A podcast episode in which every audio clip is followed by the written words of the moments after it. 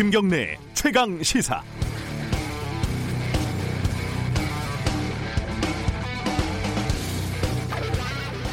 고릴라 실험이라고 들어보셨나요?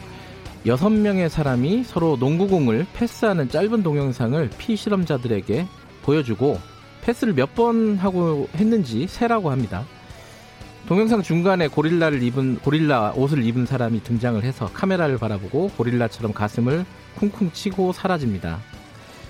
어, 놀라운 건 피실험자들 중 절반 가량이 동영상에 고릴라가 등장했다는 사실 자체를 인지를 하지 못한다는 겁니다. 패스 횟수를 세는데 열중했기 때문이라고 하죠. 인간은 원래 보고 싶은 것만 보는 경향이 있다 이런 겁니다. 어제 노영민 대통령 비서실장이 CBS와의 인터뷰에서 검찰 내부에 인사 반발이 거의 없다 이렇게 말을 했습니다. 진행자가 의아해하면서 뭐 김웅 검사라는 사람이 사표까지 쓰지 않았느냐 이렇게 얘기를 하니까 그 사람은 그런지 몰라도 검찰 대부분은 고칠 게 있으면 고쳐야 한다 이런 분위기다 라는 취지로 말을 했습니다. 글쎄요 검찰이 법무부의 직제 개편안에 공식적으로 반대 의견을 내고 3명의 부장급 검사가 사표를 던지고 김웅 검사의 내부 게시판 글에 600개의 댓글이 달리는 상황을 반발이 거의 없다. 아무 문제 없다. 이렇게 인식할 수 있는지는 모르겠습니다. 검찰의 반발이 옳다, 그르다 이걸 떠나서 검찰의 내부 반발이, 반발이 아예 없다고 규정하는 것은 보고 싶은 것만 보겠다. 이런 선언 아니겠습니까? 그 이유도 미루어 짐작할 수 있지만 위험한 인식이라는 생각은 버릴 수가 없습니다. 눈에 안 보일진 몰라도 고릴라는 화면에 있습니다. 계속 안 보이는 척하면 어, 눈에 띄고 싶어하는 고릴라가 더 과격한 행동을 할지도 모릅니다. 1월 17일 금요일 김경래 최강 시사 시작합니다.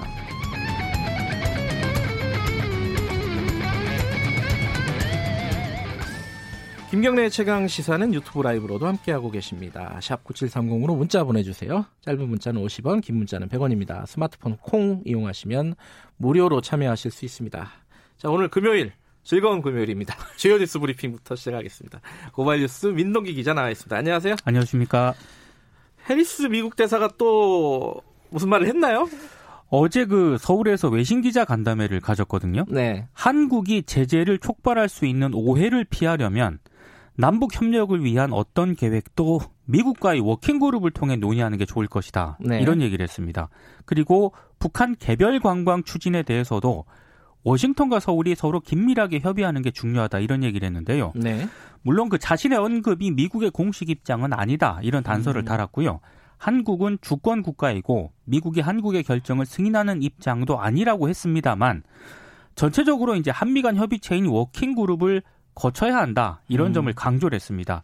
특히 문재인 대통령의 남북 관계 진전 구상을 낙관주의다 이렇게 표현을 하기도 했는데요. 네. 올해 그 신년사와 새해 기자회견에서 남북 관계 그 진전 구상을 밝히지 않았습니까? 네. 여기에 좀 부정적인 입장을 좀 밝힌 셈입니다. 한미 간에 좀 이견이 조성되고 있는 것 아니냐라는 관측도 나오고 있습니다. 그러니까 개별 관광, 뭐 이산 가족 교류, 뭐 이런 부분에 대해서 어, 맘대로 하는 거 아니야 이렇게 얘기를 했다 이런 취, 취지죠 지금 미국 이런, 대사가 예. 또 그런 얘기를 했습니다. 예. 뭐 해석의 여지는 좀 있겠지만요. 네.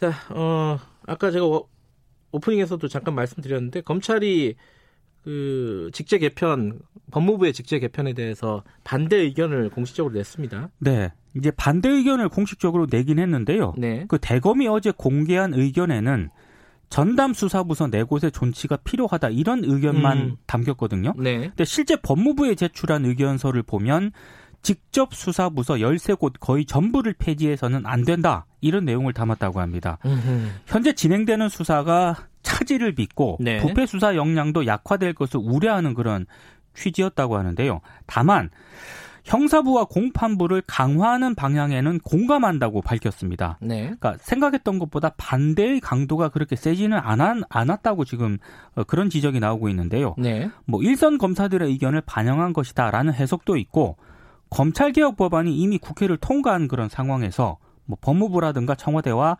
각을 세워봤자 득될 게 없다 이런 판단을 했을 것이다라는 분석도 있습니다. 네. 그리고 법무부는 직제 개편안이 통과된 뒤 이르면 다음 주쯤에 검찰 중간 간부 인사를 할 것으로 예상이 되고 있습니다. 네. 최근 검찰 내부 게시망에 법무부, 대검, 서울중앙지검의 부장검사급 18자리를 포함해서 한 20자리에 대해서 공모를 한다고 공지를 했습니다. 그 내부 게시판 이름이 2% 쓰잖아요. 네. 전 국민이 다 같이 보고 있는 것 같아요. 어, 패스트트랙 관련해서 약식 기소된 의원이 있었는데 그건 검찰이 약식 기소한 거잖아요. 그렇습니다. 법원이 아니다. 정식 재판하자 이렇게 됐다면서요. 좀 이례적입니다. 네. 자유한국당 의원 10명하고요. 더불어민주당 의원 1명 모두 11명을 법원이 정식 재판에 회부를 했습니다. 네.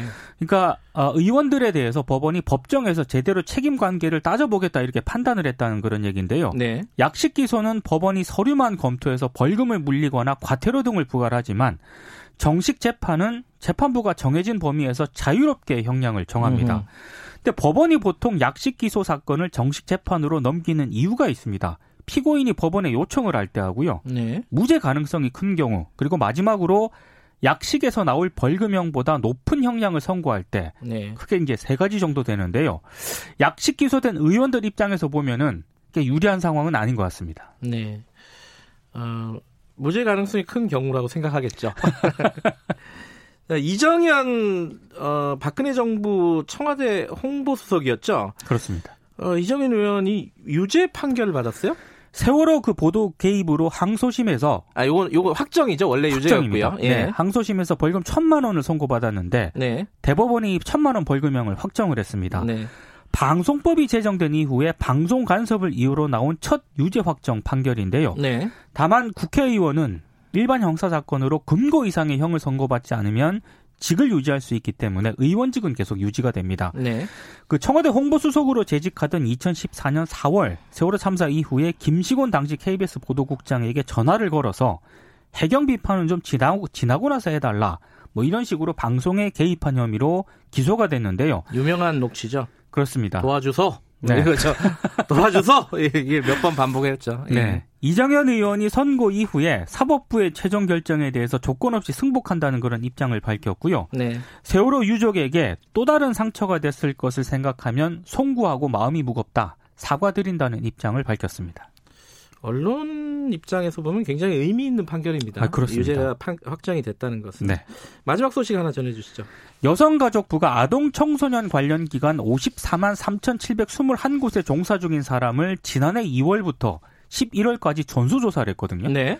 106개 기관에서 성범죄 경력자 108명이 적발이 됐습니다. 100명 넘는 성범죄 경력자가 아동 청소년 기관에서 일을 하고 있었다. 그렇습니다. 네. 사교육 시설이 30.56%로 비율이 가장 높았고요. 네. 체육시설, 경비업, 법인 등이 이제 뒤를 이었는데요.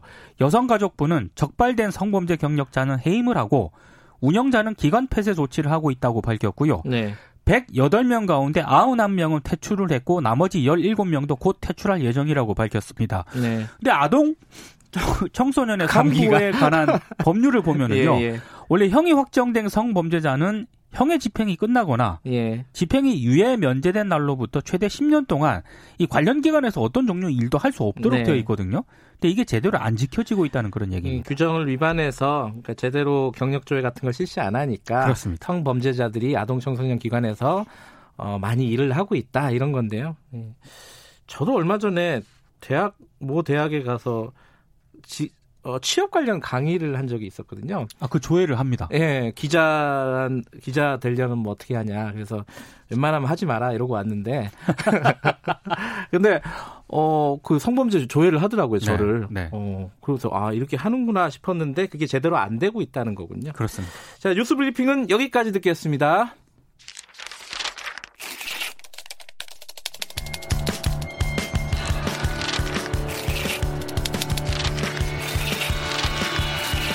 민동기의 저널리즘 M. 네, 한 주간의 뉴스 중에 이면을 들여다볼 뉴스를 한번 생각해보는 시간입니다. 저널리즘 M. 음, 오늘은 장애인 비하 논란 요걸 가지고 왔네요. 이해찬 대표가 이 발언으로 무리를 빚었고요. 예. 또 어제 신년 기자 간담회에서 기자들이 계속 공격적으로 물었거든요. 거기서 약간 좀 짜증을 내시더라고요. 어, 이해찬 대표가. 추가 질문을 아예 차단을 했습니다. 예, 예. 의도하지 않은 무의식적인 발언이었다면서 거듭 사과를 하긴 했습니다만, 네. 근데 이해찬 대표 같은 경우에는 한 번이 아니지 않습니까? 네. 몇번 논란이 됐기 때문에 뭐 공격적으로 기자들 질문한 건 당연한 것 같고요. 네. 근데 장애인에 대한 인권 감수성이 부족한 건 언론도 예외가 아닌 것 음, 같습니다. 오늘 이해찬 대표 얘기가 아니라 언론 얘기를 하자는 거군요. 그렇습니다. 예. 그러니까 언론도 역시 어, 장애인과 관련된 부적절한 감수성이 모자란 부족한 보도를 하고 있다 이런 말이죠. 제가 이제 불가피하게 이 방송에서 문제 있는 보도를 언급을 해야 되기 때문에요. 아, 표현을 좀 써야 되는데 불가피하다는 점을 좀 미리 말씀을 예, 드리겠습니다. 너무 센 것만 아니면은 예, 그렇습니다. 예. 그 국회의원들이 장애인 비하 발언을 많이 하지 않았습니까? 네. 그 국가인권위원회가 지난해 연말에 국회의장에게 재발 방지 대책을 마련하라 이런 의견을 표명을 했습니다. 네. 그때 인권위가 뭐라고 했냐면 꿀 먹은 벙어리, 정신병자 이런 표현은 장애인을 열등한 존재로 낙인을 찍고 편견과 혐오를 키운다. 음흠. 그리고 헌법이라든가 장애인 차별 금지법에 비춰봤을 때 절대 용인돼서는 안 되는 그런 표현이다 이렇게 지적을 했습니다. 네. 근데 인권위에서 사용하지 말라는 이런 표현들 있지 않습니까? 네. 언론에서 종종 등장을 합니다. 음흠. 이해찬 대표라든가 국회의원들 굉장히 준엄하게 꾸짖었던 언론이 이래도 되나 싶을 정도로 제목이라든가 기사에서 문제적인 그런 표현을 많이 쓰고 있습니다. 예를 들면 어떤 게 있나요? 가장 최근 사례가요. 예. 이국종 교수하고 아주대 병원이 최근에 갈등을 좀 벌이고 예. 있잖아요. 어제 제가 기사를 보니까 이런 기사가 있더라고요. 사람을 정신병자, 범죄자 취급한다. 분노한 이국종. 쌍욕 먹으면서 내가 정신병자냐 이국종 작심 발언. 뭐 이런 기사도 음. 있었고요. 네. 뭐 서울신문이라든가 국민일보를 비롯한 많은 언론이 기사에서 장애인 비하 발언을 그대로 소개를 했습니다. 굉장히 음. 많은 기사들이 좀 검색이 되더라고요. 예. 어, 이게 사실은 의도적으로 장애를 비하한다기보다는 무의식 무의식적이잖아요. 그게. 더 문제일 수도 있는데, 그죠? 다른 기사들도 있습니다. 네. 이를테면 헤럴드 경제 같은 경우에 어제 문재인 대통령 신년 기자회견에 대한 반응 기사를 내보냈는데요. 네. 제목이 정병국 의원, 아, 정병국 외눈박이 대통령 자화자찬 정신승리 보수통합 힘이 있어야 이런 제목입니다. 많이 쓰는 되게 상투적인 표현이죠. 제가 네. 이제 기사만 몇 개 소개를 해드리게 해드릴게요. 심재철 문 대통령 신년사 비현실적 망상 외눈박이. 황교안 문 대통령 북 미사일의 벙어리 이런 음. 표현들이 있습니다. 그러니까 네. 하나같이 장애인 단체라든가 인권위가 이거 사용하지 말라고 한 건데 네. 언론 보도에서 이런 표현들이 굉장히 심심찮게 찾아볼 수가 있습니다. 예. 어, 언론이 정치인들의 어떤 장애인 인권 감수성 이런 것들을 지적을 하지만 언론의 감수성도 굉장히 부족하다 이런 말씀이시네요. 근데 사실 그 장애인 인권 단체 이런 비판이요. 어제 오늘 일이 아닙니다. 네. 언론에 대해서도 숱하게 문제 제기를 해왔는데 네. 이 언론 보도가 개선이 안 되고 있습니다. 그 벙어리 있지 않습니까? 네. 이게 언어 장애인을 낮잡아서 비하해 부르는 그런 말이고요. 네. 외눈박이 역시 한쪽 눈이 먼 사람을 비하하는 그런 말입니다. 네. 뭐 정신병자도 마찬가지고요. 모두 장애인 차별 금지법이 금지하는 그런 표현인데 네. 언론이 이걸 그냥 무의식적으로 많이 음. 사용을 하고 있습니다. 그러니까 네. 장애인 비하 논란에서 언론 역시 자유롭지 않다는 그런 얘기입니다. 근데 이게 어, 모두가 잘못하고 있다 그러면 아무도 잘못한 게 아닌 게 되는 그런 오류가 있긴 한데 네. 그럼에도 불구하고 정치권 언론도 마찬가지지만 우리 사회가 전반적으로 감수성이 좀 낮은 것도 사실 아니에요. 그래서 인권 감수성을 언론이 좀 많이 키워야 된다라는 그런 네. 음, 지적이 오히려 언론이 그렇습니다. 예. 특히 그 벙어리 장갑이라는 말이 있잖아요. 네. 이게 원래 장애인 비하 의도는 없는 그런 말인데 그렇죠. 예. 남의 상처를 습관처럼 사용하는 잘못을 바로잡는다는 그런 차원에서 요즘은 엄지 장갑, 손모아 장갑 이렇게 부르고 있거든요. 음. 그리고 요즘 좀 많이 쓰는 단어인데 결정장애, 선택장애. 어, 그런 거 많이 쓰죠. 근데 이런 표현도 아. 쓰는 것에 대해서 고민이 필요하다라는 지적이 나오고 있고요. 장애라는 말을 굳이 사용할 필요가 있느냐. 아, 관련 없는 곳에. 그렇습니다. 그리고 예. 세금 횡령 사건이 발생할 때 언론이 정말 많이 쓰는 표현 가운데 하나가 눈먼 돈 이라는 음. 표현이거든요. 네. 근데 굳이 이런 표현을 써야 되느냐라는 지적도 나오고 있습니다. 아하. 야, 이 눈먼 돈은 참 많이 쓰는 표현이에요. 굉장히 많이 쓰거든요. 예. 검색을 한번 해보시면 기사가 네. 죽 뜹니다. 예. 근데 요즘 타인을 배려하지 않는 혐오 표현들이 늘어나고 있는 그런 상황인데 언론이 이제 이런 표현들을 중계 보도하는 것도 문제인데요. 무의식적으로 일상에서 사용하는 그런 표현들이나 언어들 있지 않습니까? 네. 여기에 차별적인 속성은 없는지를 인지하는 것. 여기에 대한 감수성을 키우는 게 굉장히 중요하다는 그런 지적이 있습니다. 특히 언론 같은 경우에는 더 그래야 할 것 같습니다. 어, 언뜻 생각이 난 건데 이 결정장애 선택 선택장애 이거를 결정 못 설, 선택 못 이렇게 바꾸면 어떡해 요새 뭐 추가할 못 이런 거 이런 표현 많이 쓰잖아요 못한다 어. 그러니까 남에게 상처가 될 수도 있는 음. 말이라는 점을 항상 인지를 하고 있어야 될 것 같습니다. 눈먼도는 뭐라고 표현하면 좋을까요? 그냥 뭐 횡령, 그냥 그냥 그런 객관적인 표현들로 쓰는 게 음. 좋지 않을까 싶습니다. 일부러 멋있어 보이려고 자꾸 네. 이렇게 뭔가 어, 비유하는 표현을 쓰려고 하잖아요. 그렇습니다. 제목 같은 데서. 네. 근데 한 번쯤 제목 다시는 분들 신문사에는 또 제목 다는 사람들이 있지 않습니까? 편집 기자들이 예. 있죠. 네. 어, 고민을 좀 해보실 필요가 있을 것 같습니다. 네. 이해찬 대표도 마찬가지고. 아, 그럼요. 정치인들은 특히 반성을 많이 해야 됩니다. 저널리즘 M 고발뉴스 민동기 기자였습니다. 한 주간 고생하셨습니다. 고맙습니다. 김경래 최강 시사 듣고 계신 지금 시각은 7시 41분입니다. 최강 시사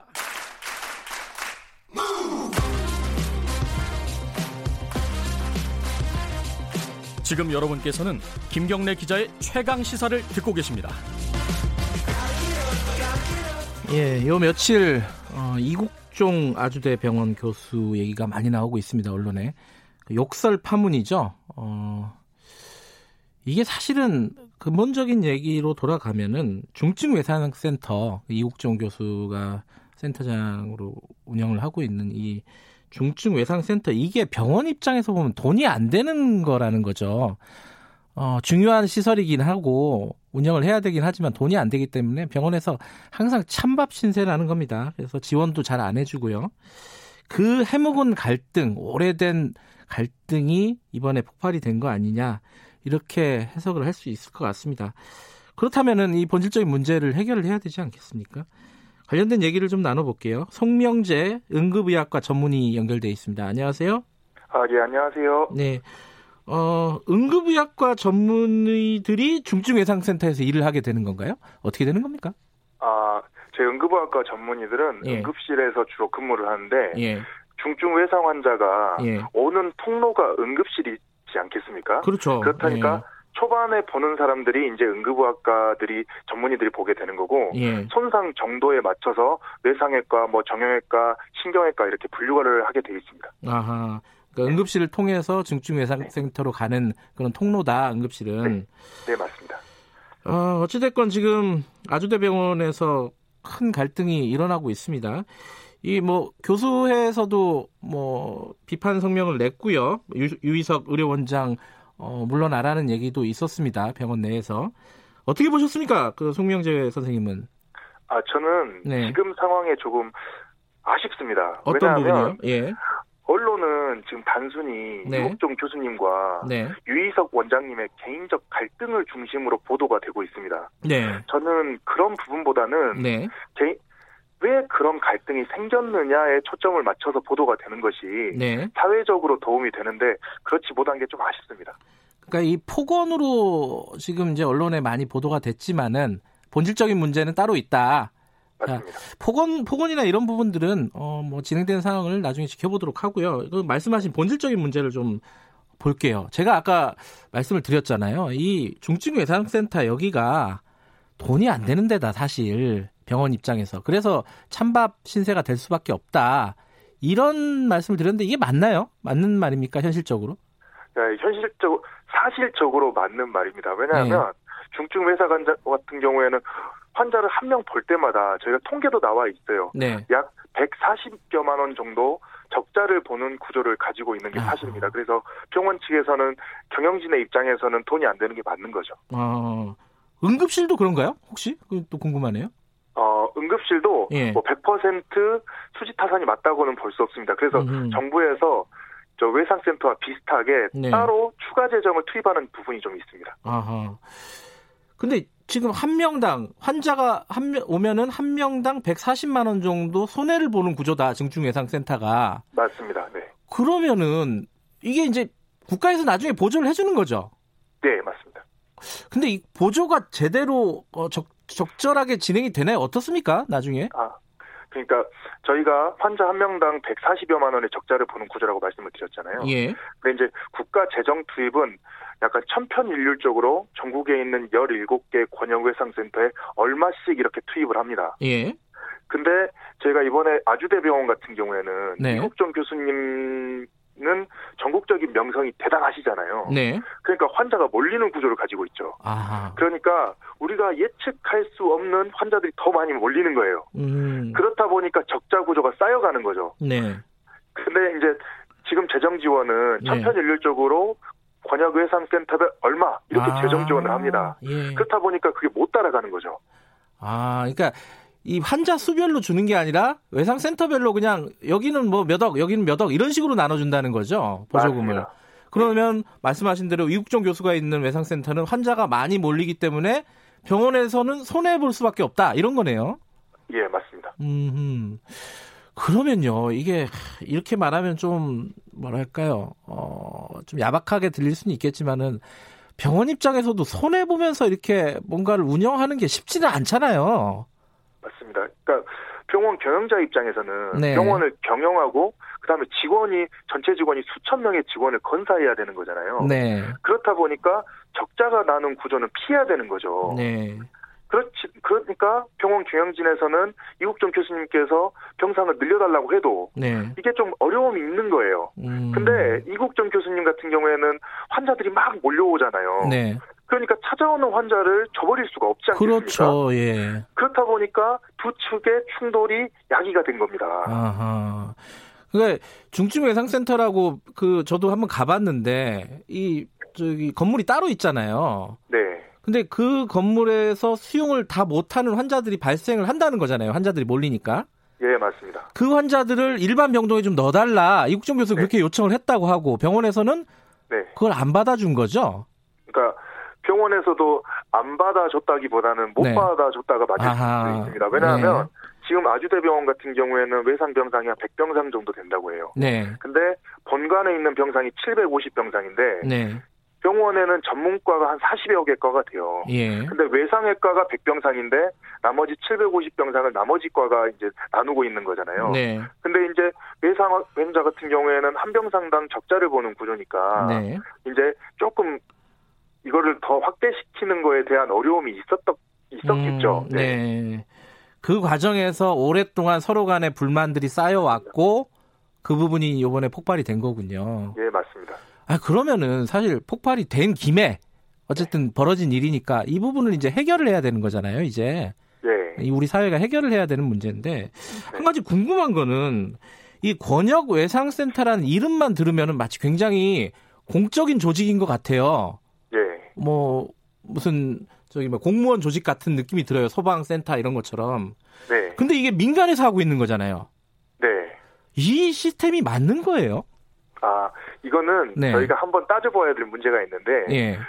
이제 권역 외상이라고 외상 중증 외상 환자를 보는 게 공공 의료니까 공공 병원에서 하는 게 맞다라는 측면을 말씀하신 분들이 많아요. 그러니까요. 예. 근데 우리나라 현실을 저희가 파악을 좀 해야 됩니다. 네. 우리나라 현실은 의료 시스템상 예. 민간 병원이 95%, 아하. 그다음에 공공 병원이 5% 정도예요. 예. 그리고 공공 병원 중에 이렇게 그런 상급 종합병원이라든가 권역 외상센터를 다룰 만한 병원이 거의 없어요. 네. 그렇다 보니까 그런 필수 의료를 민간 병원에서 하고 있는 거고 음. 그거를 정부가 재정을 지원하는데 네. 그게 부족하니까 지금 병원별로 어려움이 있는 거죠. 음흠. 그래서 다시 말해서 공공병원이 외상센터를 다 해야 된다. 네. 그게 지금 현실적 여건이 안 되는 거예요. 예. 그러면 어떻게 해야 돼요, 지금? 이- 이런 문제가 모순이 계속 누적이 되고 있는 거잖아요. 네. 어떤 해결책이 있습니까? 단기적이든 장기적이든? 저는 네. 장기적이든 단기적이든 네. 처음에 선순환적 구조로 좀 봐야 된다고 생각을 하는데요. 어떤 말이죠? 뭐냐면 예. 외상 환자들에 대한 행위별 수가가 정상화를 되면 음흠. 외상 환자를 열심히 볼수록 의료진이 네. 병원에서 그 수익으로 더욱 인력을 충원해 줄 수 있는 구조로 가는 게 급선무라고 보고요. 음흠. 만약 그게 어렵다. 사실 네. 그것도 어려운 일이죠. 예. 어렵다면 재정 지원을 예. 정부에서 획일화해서 외상센터별 얼마씩 지원하는 것보다는 네. 각 의료기관의 선- 손실 정도에 따라서 음흠. 지급을 해야 된다고 생각합니다. 음. 뿐만 아니라 네. 지금은 권역 외상센터별 인력 기준을 동등하게 하거든요. 네. 근데 예를 들면은 어디 산악지대에 있는 외상센터나 네. 도시에 있는 외상센터가 중증 외상 환자분의 손상 정도가 다를 수 있잖아요. 네. 그렇다 보니까 거기에서 그 병원에서 각 분야별 맞는 의료진을 채용하게 자율적으로 적재적소에 활용할 수 있게 해야 되는데 네. 지금 중증외상센터의 기준은 획일적으로 무슨과 몇 명, 간호사 몇 명 이렇게 해놓은 거죠. 음흠. 그래서 병원별로 좀 특성이 있게 네. 좀 자율성을 보장해줘야 된다고 저는 생각합니다. 그러니까 수가로 만약에 어, 지금의 손해 보는 것들을 보상을 해준다 그러면은 이제 건보 건보 재정으로 가는 거고요, 그죠? 맞습니다. 네. 그리고 국가 보정으로 가면 세금으로 가는 건데 네. 어쨌든 어떤 방향으로 가든 지금은 조금 현실화 시킬 필요가 있다 이런 말씀이시네요. 네, 맞습니다. 지금 인력 얘기도 하셨는데 관련해서 굉장히 좀 의아한 얘기가 있어요. 전국 권역예산센터 예산 중에 올해 어, 내년이죠. 어, 올해인가요? 31억 원 삭감을 했, 했어요. 네. 이게 사- 지금 돈이 부족하다 그러는데 예산을 삭감한 거예요. 이게 모순된 상황이잖아요. 이게 이제 인력 때문에 그런 거라면서요. 설명을 좀 해주세요, 이 부분을. 그러니까 정말 그 처사는 어처구니가 없는 처사인데요. 예. 지원했던 걸 사용이 안 됐다는 이유로 삭감했는데 네. 말이 안 되죠. 그러면 왜 사용이 안 되는지 봐야 되는데 네. 현재 저희가 대학병원이든 중소병원이든 간호 인력을 충원하기에는 하늘의 별 따기라고 합니다. 음. 뿐만 아니라 외상센터 같은 경우에는 우리 기자님도 잘 아시다시피 일이 얼마나 고됩니까? 네. 고되다 보니까 인력들이 안 하려고 해요. 음. 그러니까 뽑는 게 굉장히 어려운 거예요. 예. 그 말이라 하면 안 쓴 게 아니라 인력을 못 뽑아서 못 쓰고 있는데 그걸 안 써서 삭감한다고 하니까 음. 정말 현장에 있는 사람들은 어처구니가 없는 거죠. 잠깐 근데 이 일이 힘들기 때문에 어, 간호사 선생님들, 의사 선생님들도 잘안 안 갈라 그러죠 거기. 맞습니다. 예, 간호사 선생님들이나 의사 선생님들이 어, 채용을 하기가 힘들다 돈이 있어도 네. 이렇다면은 뭔가 보상을 해줘야 되는 거 아닙니까? 예를 들어 뭐 임금 수준을 높인다든가 수당을 높인다든가 뭐 이런 식으로 좀 보상이 있어야지 사람들이 가는 거 아니에요? 그런 네, 것도 없어요? 당연하죠. 그러니까 보상을 해줄 수 있습니다. 근데 예. 이제 보상의 정도라는 게 예. 저희가 만약에 아, 무리안 뽑힌다고 해가지고 수천억을 주면서 데려올 수는 없잖아요. 아, 그거- 그거 사실은 그렇죠. 예. 병원 내 형평성 문제가 또 있지 않겠습니까? 아, 그렇다 보니까 이제 근무 여건의 개선을 좀 할 필요가 있다고 생각을 합니다. 근데 이제 음. 그 여건 개선이 어떻게 하는지 이제 뭐 시간이라든지 그다음에 근무 강도라든지 이런 측면에서 조절을 하고 네. 그다음에 저희가 보상이라고 하는 그 금액적 보상은 음. 일정 부분 좀 상향을 할 필요가 있는 것이죠. 음, 그 사람 인력을 좀 많이 뽑아서 만약 일이 고되다 그러면은 또 시간을 좀 나누거나 이런 이런 방법들도 좀 가능을 하겠네요, 그죠? 네, 맞습니다. 근데 그럼 돈이 남았다 그러면은 그런 방법을 좀 쓸 수 있었던 거 아니에요, 병원들이? 지금까지 왜 안 한 거죠? 그렇게 쓰려고 하더라도 예. 이제 준비를 좀 해야 되는데 음, 재정 지원에 대해서 이제 하는 게 네. 명확하게 인력 몇 명을 더 뽑아라. 음, 어떻게 해라 이렇게 가이드라인이 제시가 돼 있습니다. 네. 근데 그렇다 보니까 그걸 맞추려고 하니까 이제 이렇게 좀 탄력적으로 운영하기 좀 어려운 거죠. 음. 그렇다 보니까 못 쓴 건데 안 썼다고 다시 삭감을 했다는 거에 대해서 약간 좀 현장에 있는 의료진들은 어처구니가 없는 거죠. 예. 그 응급의학과 선생님이시니까 잘 아시겠지만은 가, 어, 예. 간호사들 퇴원 문화 예전에 많이 논란이 됐었잖아요. 예. 의사 선생님들도 마찬가지라면서요. 제가 이제 그거에 대해서는 조금 말씀드리기가 어려운데 사실은 이제 이것 자체가 우리나라 의료 현실을 반영하는 거라고 생각해요. 예. 왜냐하면 실제로 아까 말했다시피 외상이나 응급 환자 같은 경우에는 저수가다 보니까 네. 환자를 많이 보게 할 수밖에 없어요. 예. 그런 사회적 불합리함이 있는데 음흠. 저희가 의료진은 오는 환자를 거부할 수 없고 그 다음에 생명을 위중한 환자인데 어떻게 해서도 우리가 쥐어짜서라도 봐야 되잖아요. 네. 그렇다 보니까 그런 환경이다 보니까 그런 사회적 폭력이 의료진 간 서로 태울 수 있는 그럼 태워버릴 수밖에 없는 물리적 폭력이 됐다고 저는 생각을 합니다. 음. 네. 요번에 그 유희석 원장이 욕설하고 이런 것도 보면은 네. 뭐 개인의 어떤 캐릭터일 수도 있지만은 네. 그 의사들 의사들 안에 문화가 좀 네. 거친 거 아니냐 이런 생각도 언뜻 들긴 하더라고요. 네. 그럴 수밖에 없는 이유가 있겠죠. 네, 그러니까 일반인이 봤을 때는 저렇게 거친 게 문제가 있다. 물론 제가 음. 그런 욕설을 이제 정당화 시키려고 하는 건 아닙니다. 근데 네. 이제 의사들 간에 일이 고되고 그런 네. 정신적 긴장 상태 항상 있어야 돼요. 예. 그 다음에 신체적으로도 일이 상당히 고됩니다. 예. 뿐만 아니라 요즘 세태가 네. 우리가 최선을 다해서 진료를 하고 예. 환자한테 최선을 다하더라도 만약 결과가 안 좋으면 네. 요즘 시대 상황이 막 이렇게 소송을 많이 하고 그러거든요. 알겠습니다. 그렇다 보니까 저희가 최선을 다해가지고 할 수밖에 없는 거예요. 그렇다 알겠습니다. 보니까 서로 간에 의료진 간에 좀 그런 게 있을 수 있습니다. 자, 욕설만 생각하지 말고 이번 기회에 어, 권역 어, 외상센터 문제를 해결할 수 있는 방안을 좀 고민을 해보자 이런 차원에서 네. 말씀 좀 들어봤습니다. 고맙습니다. 네, 네, 감사합니다. 예, 송명재 응급의학과 전문의였습니다. 김경래 최강사 1부는 여기까지 하겠습니다. 잠시 후 2부에서 뵙겠습니다.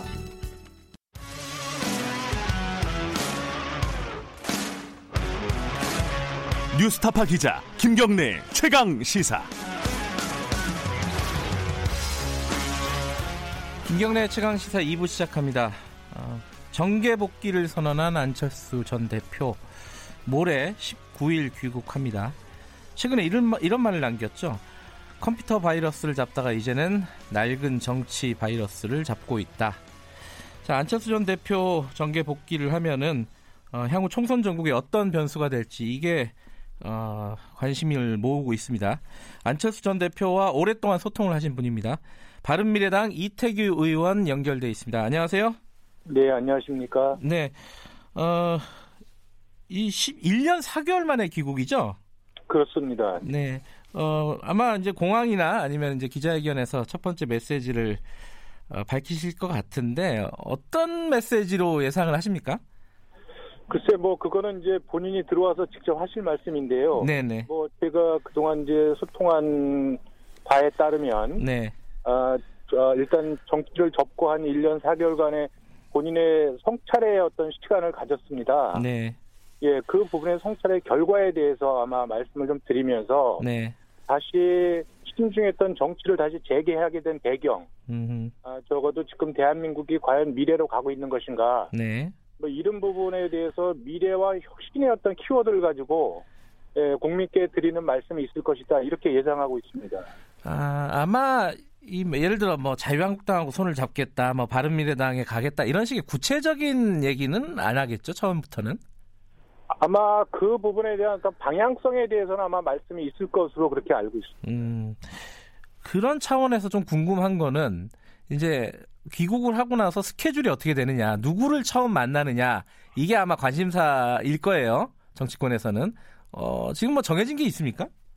그렇 꼭 그렇지는 않습니다. 지금 음. 많은 분들이 이제 안 대표하고 아, 만났으면 좋겠다고는 이제 직간접적인 네, 그 당내외 인사들이 요청이 있는데 네, 뭐 이제 그런 분들도 다 만나봐야 된다고 생각이 들고요. 예, 아 그리고 이제 또 만남이라는 게 이제 상대방의 일정도 있고 뭐 그런 거 아니겠습니까? 네, 네. 하나하나 좀 구체적으로 여쭤볼게요. 어, 안철수 전 대표가 뭐 총선 전에 복귀를 할 거라고는 다들 예상을 했습니다. 근데 좀 어, 타이밍상 좀 늦은 거 아니냐. 어, 이런 생각을 가진 분들도 있는 것 같아요. 어떻게 보세요? 그 지금 시간적으로는 많이 촉박하죠. 예. 사실.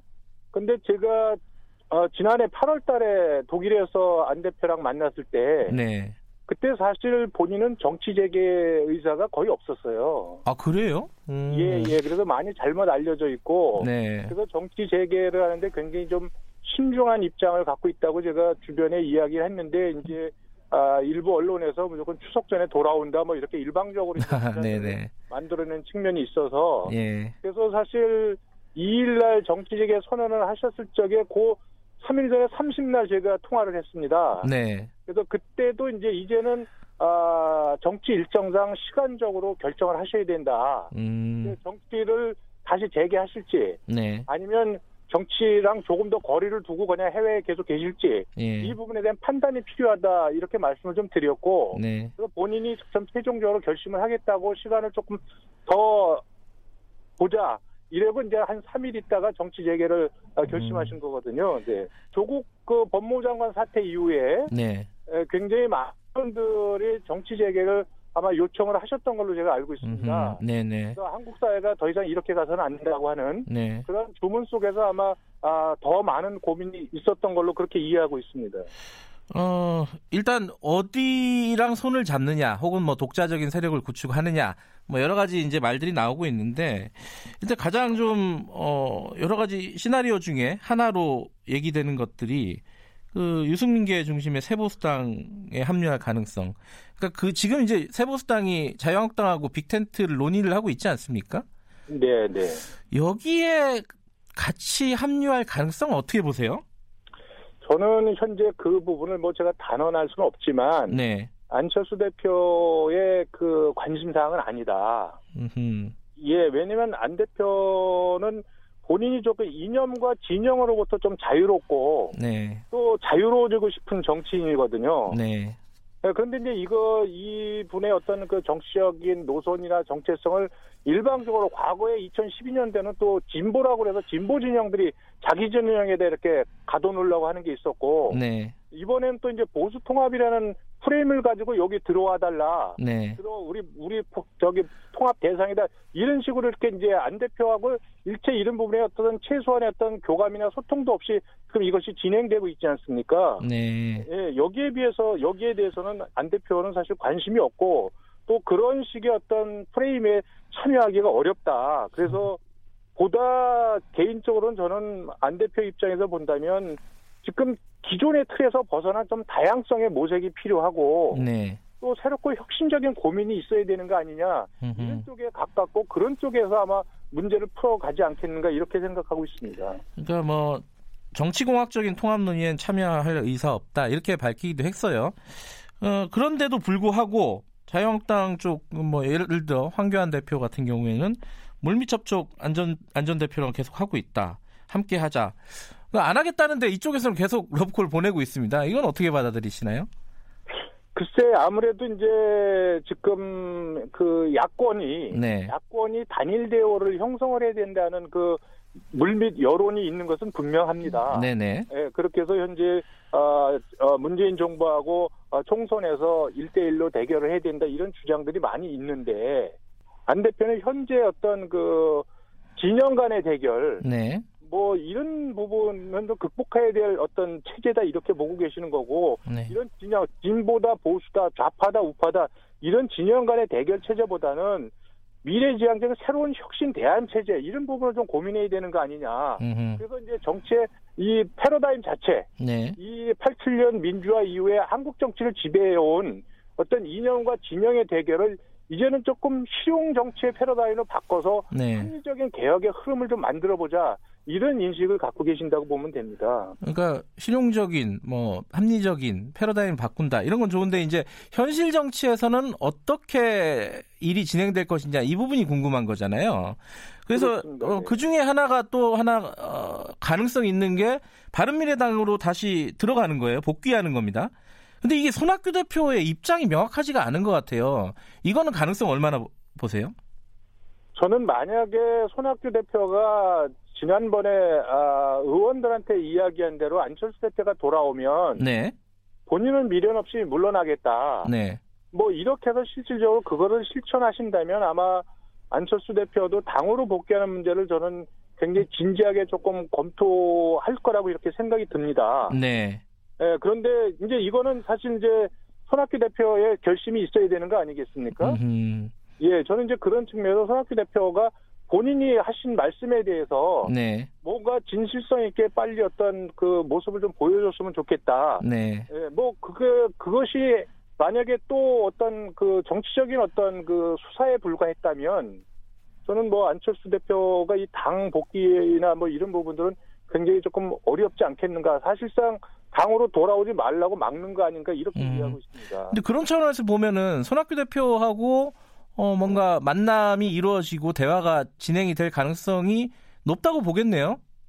뭐 꼭 그런 차원이 아니더라도 일단 돌아오시면 네. 당내의 주요한 분들 또 의원들하고는 네. 기본적으로 저는 그 만남이 있을 것으로 이렇게 알고 있습니다. 또 하나가 이거는 이제 대한신당이나 민평당, 민주평화당, 어, 바른미래당 이, 이- 일부 의원이 있지 않습니까? 음, 그 이, 이런 분들하고 통합을 한다. 그러니까 이게 약간 지역 기반인데 기본적으로는요. 이 부분은 가능성이 있다고 보세요?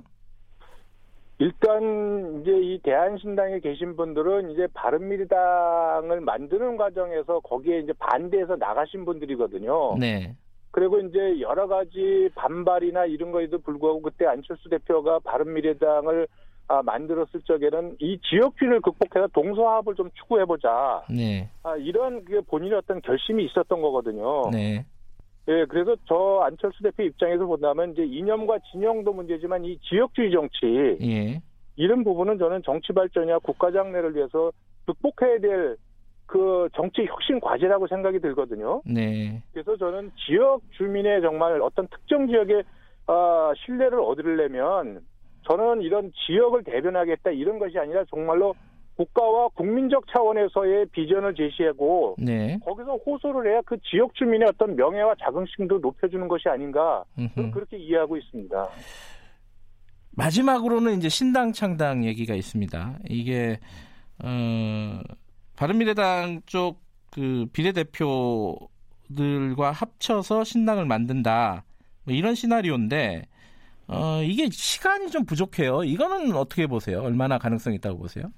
뭐 시간적으로 촉박하지만 만약에 불가피한 그런 선택이 있어야 된다면 네. 뭐그 당을 만드는데 그렇게 큰 어려움은 없을 거라고 봅니다. 음. 아, 다만 지금 어떤 그 분명히 당을 만든다, 당에 복귀한다, 뭐 새로운 어떤 뭐를 고민한다 이런 부분에 대해서는 뭐 여러 가능성을 열어두고 있지만 네. 어쨌든 뭐 어떤 방법이 적어도 정치를 재개하는 데 있어서 국민적인 명분에 맞는가 네. 또 이것이 미래지향적으로 국민들한테 평가받을 수 있을 것인가 뭐 음. 이제 이 기존 정치의 변화 뭐 여기에 대해서 이제 현재 문재인 정권에 대한 어떤 견제 심판 뭐 이런 것도 포함이 되지만 네. 뭐 그런 부분에서 가장 적절한 정치 공간이 무엇인가에 대한 아마 아, 그 부분에 대해서는 여러분들의 아마 의견을 좀 듣고 네. 같이 공감대를 만들어가지 않겠는가 이렇게 예상하고 있습니다. 알겠습니다. 근데 이게 지금 이제 안철수 전 대표 귀국을 하면은 어느 정도의 변수가 될 것이냐, 어, 총선 국면에서 지금 좀 예전의 안철수가 아니지 않느냐. 어, 그리고 최근에 여론조사한 거 보니까 비호감도가 1위더라고요, 안철수 전 대표가. 이런 부분에 대해서는 일정 정도 한계가 있다, 이렇게 평가하는 분들도 있던데, 어떻게 보세요? 저는 저는 그렇게 평가하는 분들도 일리가 있다고 생각이 듭니다. 그래서 어허, 예. 8년 전에 안철수 현상을 불러왔던 때하고 지금은 네. 분명 마- 많이 다르다 이렇게 생각을 하고 있습니다. 네. 예, 그렇기 때문에 아, 저는 안 대표가 정치 재개를 결심하면서 저는 이제 8년 전 초심으로 예, 다시 국민 앞에 아, 서는 것으로 이렇게 이해를 하고 있고 네. 또 다시 정치 재개를 하는데 이것이 어, 정치적인 어떤 성공 뭐 이 문제를 떠나서 적어도 아, 나라와 사회 정치가 이렇게 가서는 안 되는 당위와 소명 의식 뭐 이걸 가지고 아마 국민들하고 소통을 해나가지 않겠는가 그리고 음. 오롯이 평가받는 것은 국민의 권한이고 네. 예, 국민들께서 하실 부분이고 안 대표는 그 입장에서 본인이 진정성을 가지고 최선을 다하겠다 음흠. 그렇기 때문에 본인이 돌아오는데 내가 돌아오는 것은 국회의원이 되기 위해서나 대선 주자가 되기 위해서 돌아오는 것이 아니다. 뭐 이런 쪽으로 해서 아니라 본인의 어떤 그, 어, 이 정치를 바꿔서 한국 사회가 좀 더 미래지향적으로 가는 데서 자기의 역할이 있다면 네. 뭐 그 부분에 일단 뭐 최선을 다하겠다 이런 생각을 갖고 있는 것으로 알고 있습니다. 어, 지금 한계를 극복을 해야 된다 이런 말씀이시네요. 지금 말씀을 들어보니까. 여러 네. 가지 정치적으로 현실적으로 극복해야 할 과제 난관들이 음. 굉장히 많이 있다고 생각을 합니다. 마지막으로요. 어, 총선 출마를 하게 된다면은 어, 수도권, 부산, 뭐 비례대표 어떻게 예측하십니까 이 부분은? 뭐 본인은 지금 본인 출마나 뭐 이런 부분에서는 뭐 이렇게 소통하면서 전혀 논의해 본 적이 없고요. 그래요? 예. 다만 안철수 대표가 지난번 이제 서울시장 선거도 사실 대선 실패 이후에 굉장히 지쳐 있는 상태에서 당에서 서울시장 후보가 아무도 없기 때문에 당에서 나가달라고 계속해서 요청을 해가지고 사실 어 거의 타이에 의해서 이제 당을 위해서 나간 거거든요. 네. 그래서 아마 본인도 이번에 본인의 출마 여부, 지역이든 비례든 이런 부분들은 만약에 어떤 정치 공간이 만들어지면 그 공간 전체에서 아마 그 판단하고 그 결정하는 대로 아마 거기에 따를 것이다 이렇게 이해하고 있습니다. 네. 알겠습니다. 오늘 말씀 감사합니다. 네, 네, 고맙습니다. 바른미래당 이태규 의원이었습니다.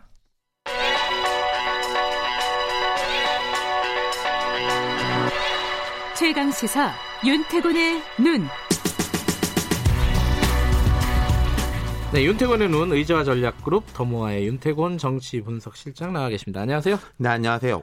좀 전에 어, 안철수 전 대표 관련된 네. 얘기를 했는데 안철수 전 대표도 몸을 풀고 있고 이낙연 총리도 이제 등판을 위해서 몸을 그렇죠. 풀고 있죠. 이제 전 총리죠, 전 총리. 이제 아, 그렇죠. 예. 네. 어제 당사에서 당직자들 만났다고 그래요. 이제 그제는 최고위원회의에 참석해서 복귀 신고를 했고 오늘은 고향 선영에 찾아가서 성묘를 한다고 합니다. 음, 네. 이 원래 이, 이런 것들은 원, 다 하는 거잖아요. 출마하기 그러니까 뭐 전에. 말하자면 좀 루틴한 건데 예. 이게 정통파 이런 게 이낙연 전 총리의 이미지 아니겠어요? 막.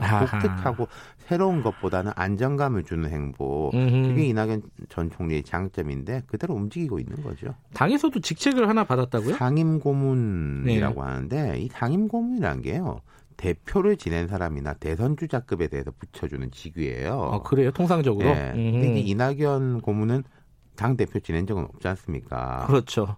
그러면 대선 주자급이라는 거죠. 아, 당에서도 그렇게 대우를 해주고 있다. 그렇죠, 예. 어, 어, 이제 출마 지역은 사실상 확정이 된 아, 거죠. 그럼요. 네. 99%뭐 모르겠습니다. 막 판에 혹시 뭐 비례로 갈 가능성이 약간 남아 있는지는 모르겠습니다만 아. 뭐 전체 선거를 예. 이게 지휘해야 된다 이런 명분으로 출마한다면은 지역구에 종로구 음, 전대집도 얻었대잖아요. 음흠. 이하고 관련해서 재밌는 기사가 하나 났더라고요. 이, 뭐, 이? 고문이 들어간 아파트 전대 시세가 9억이랍니다. 예, 근데 이제 그 이 고문이 강남에 집이 한 채 있거든요. 근데 뭐 고액 주택 소유자는 전대 대출 제한한다. 뭐 이런 거 요새 많지 않습니까? 음. 그럼 그 제한하기 직전에 대출 받았을까? 현금으로 냈을까? 뭐 이제 그런 기사가 났던데 이 기사가 어떤 의미에서 되게 상징적인 겁니다. 이제 어떤- 이낙연이라는 예. 사람이 본격적인 검증 시험대에 아. 오른다라는 말이에요. 음, 이게 시작일 수 있다. 그렇죠. 음흠. 그러니까 아니 아니 이낙연이 뭐 총리 지내면서 검증 다 받았잖아 이렇게 볼 수도 있는데 그 전에 국회의원도 했으니까요. 근데 예. 그렇게 따지면요.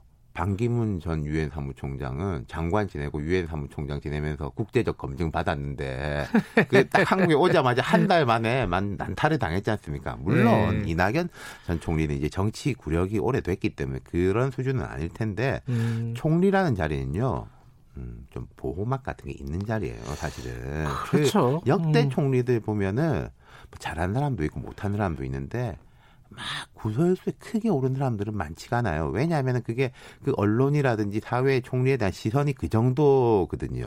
그것도 조용조용 다니잖아요, 네, 총리들이. 막 따라다니면서 뭐 어. 잘못했는지 보고 이런 건 별로 없어요. 예. 근데 이제 총선 후보 나아가 대선 주자는 그런 보호막이 없고 음. 말하자면 이게 유리 상자 속에서 사는 거나 마찬가지입니다. 음, 이게 뭐 또 각 언론사나 각 정당의 제보 같은 것도 많이 갈 거예요. 그렇죠. 그리고 이제 또 한국당 쪽에서는 얼마나 지금 이제 이낙연 음. 뭐 TF 같은 거 만들었을 수도 있죠. 어쨌든 지금 이낙연 전 총리는 굉장히 상황 자체가 본인한테 우호적이고 좋은 상황입니다. 자, 대통령 신임 매우 두텁고 네. 차기 주자 1위고 그리고 당내에 뭐 이낙연계라고 말할 사람은 별로 없는데 당내에서 인기가 좋고 인기가 좋다는 말은 제가 전에도 한번 말씀드렸나 모르겠는데 민주당 의원들하고 이야기해 보면요 그 사람의 지역이라든지 뭐 개파 이런 걸 막론하고 당신 선거 출마하면은 누가 거기 와가지고 지원 유세해 줬으면 좋겠냐 전부 다 이낙연이에요 일관이 아, 요번에는 그렇죠 음. 현재는 분위기가 그렇다는 겁니다. 예전에 어, 새누리당 이쪽에서는 어, 박근혜 박근혜, 대통령 어, 전 예, 그런 대통령. 식인 거니까요. 어허. 그러니까 지금 이낙연 고문 입장에서 보면은 이보다 더 좋을 수는 없다 수준이고 그리고 뭐 가봐야 아는 거지만 지금 당장에서는 당이나 본인의 총선 전망도 우호적인 편이잖아요. 예.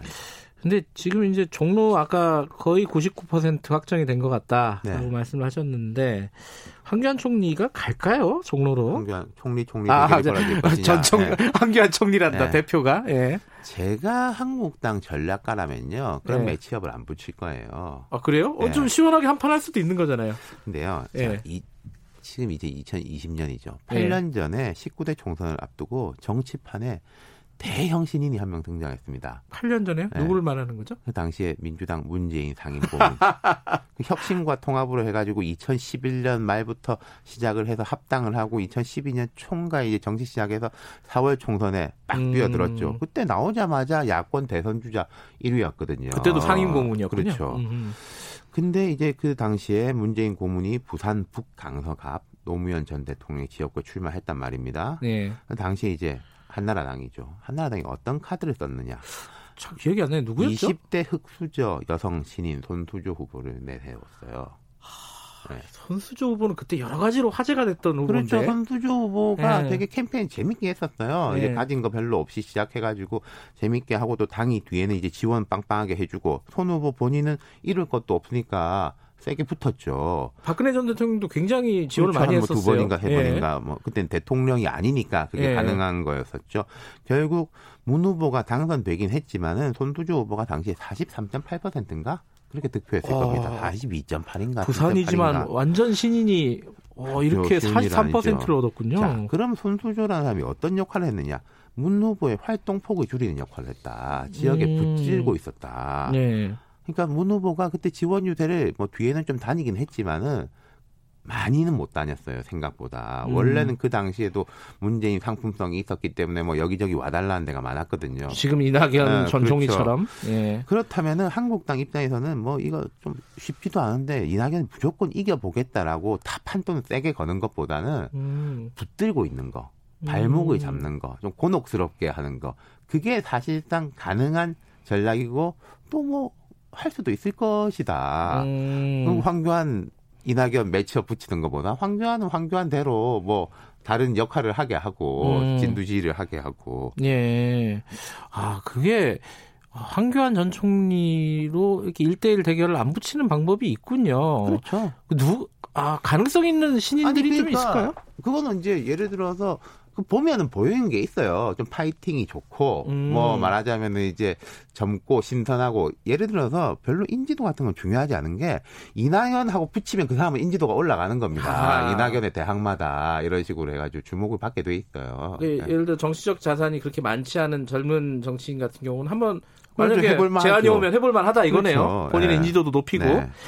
어찌 됐건 어 이낙연 전 총리 이제 고문 네. 어 이낙연 고문의 시야는 총선을 넘어서 있잖아요 이미 그렇죠. 그죠? 대선을 보는 것이고 네. 그리고 앞서 말씀드린 거 이보다 더 좋을 수 없는 지금 상황이 부담스러울 수 있습니다. 더 제가 이게 보여도 정치적으로 뭐 더 올라갈래야 올라갈 데가 없는 정도의 상황이라고도 할 수 있는 거거든요. 물론 공식적으로 이제 여당 대선 후보가 되는 과정까지의 길이 남아 있지만은 음, 이제 이 고문이 뭔가 팍팍 변화를 주는 스타일은 아니잖아요. 그렇죠. 그것도 뭐 좀 냉정한 말씀드리면은 안정감 외에는 별로 눈에 띄는 브랜드가 있는 것도 아니다. 뭐 경제, 안보, 미래 이런 거하고는 또 약간 거리가 있어 보이는 캐릭터잖아요. 장점이면 네. 뭐 목소리 그러니까 이렇게 오래 이제 선두권에 있다는 것은 좀 네. 피로감이랄까 이런 것도 있을 시간이 많이 있어요. 남았다. 예. 예. 그리고 이제 뭐 한국당에서 이 고문을 향해 이제 집중 포합 허블 거고 물론 본인이 이게 정치 경험이 많으시니까 각오하고 있을 거예요.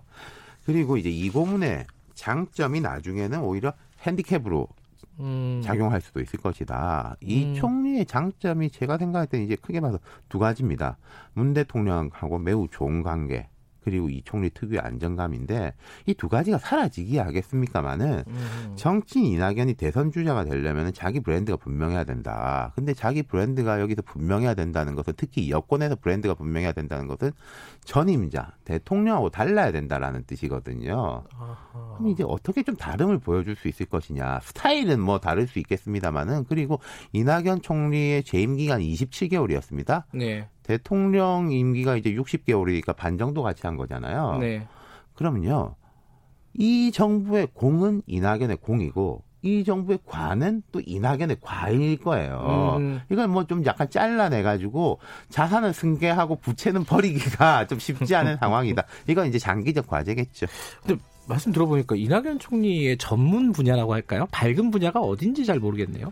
그러니까 이게 두루두루 조정하는 아, 두루두루. 뭐 그런 아. 것에 대한 거가 이제 전문 분야겠죠. 알겠습니다. 몸을 풀고 있는 아, 이낙연 전 총리 지금 고문에 대한 얘기 나눠봤습니다.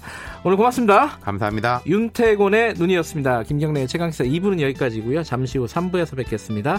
일부 지역국에서는 해당 지역 방송 보내드립니다.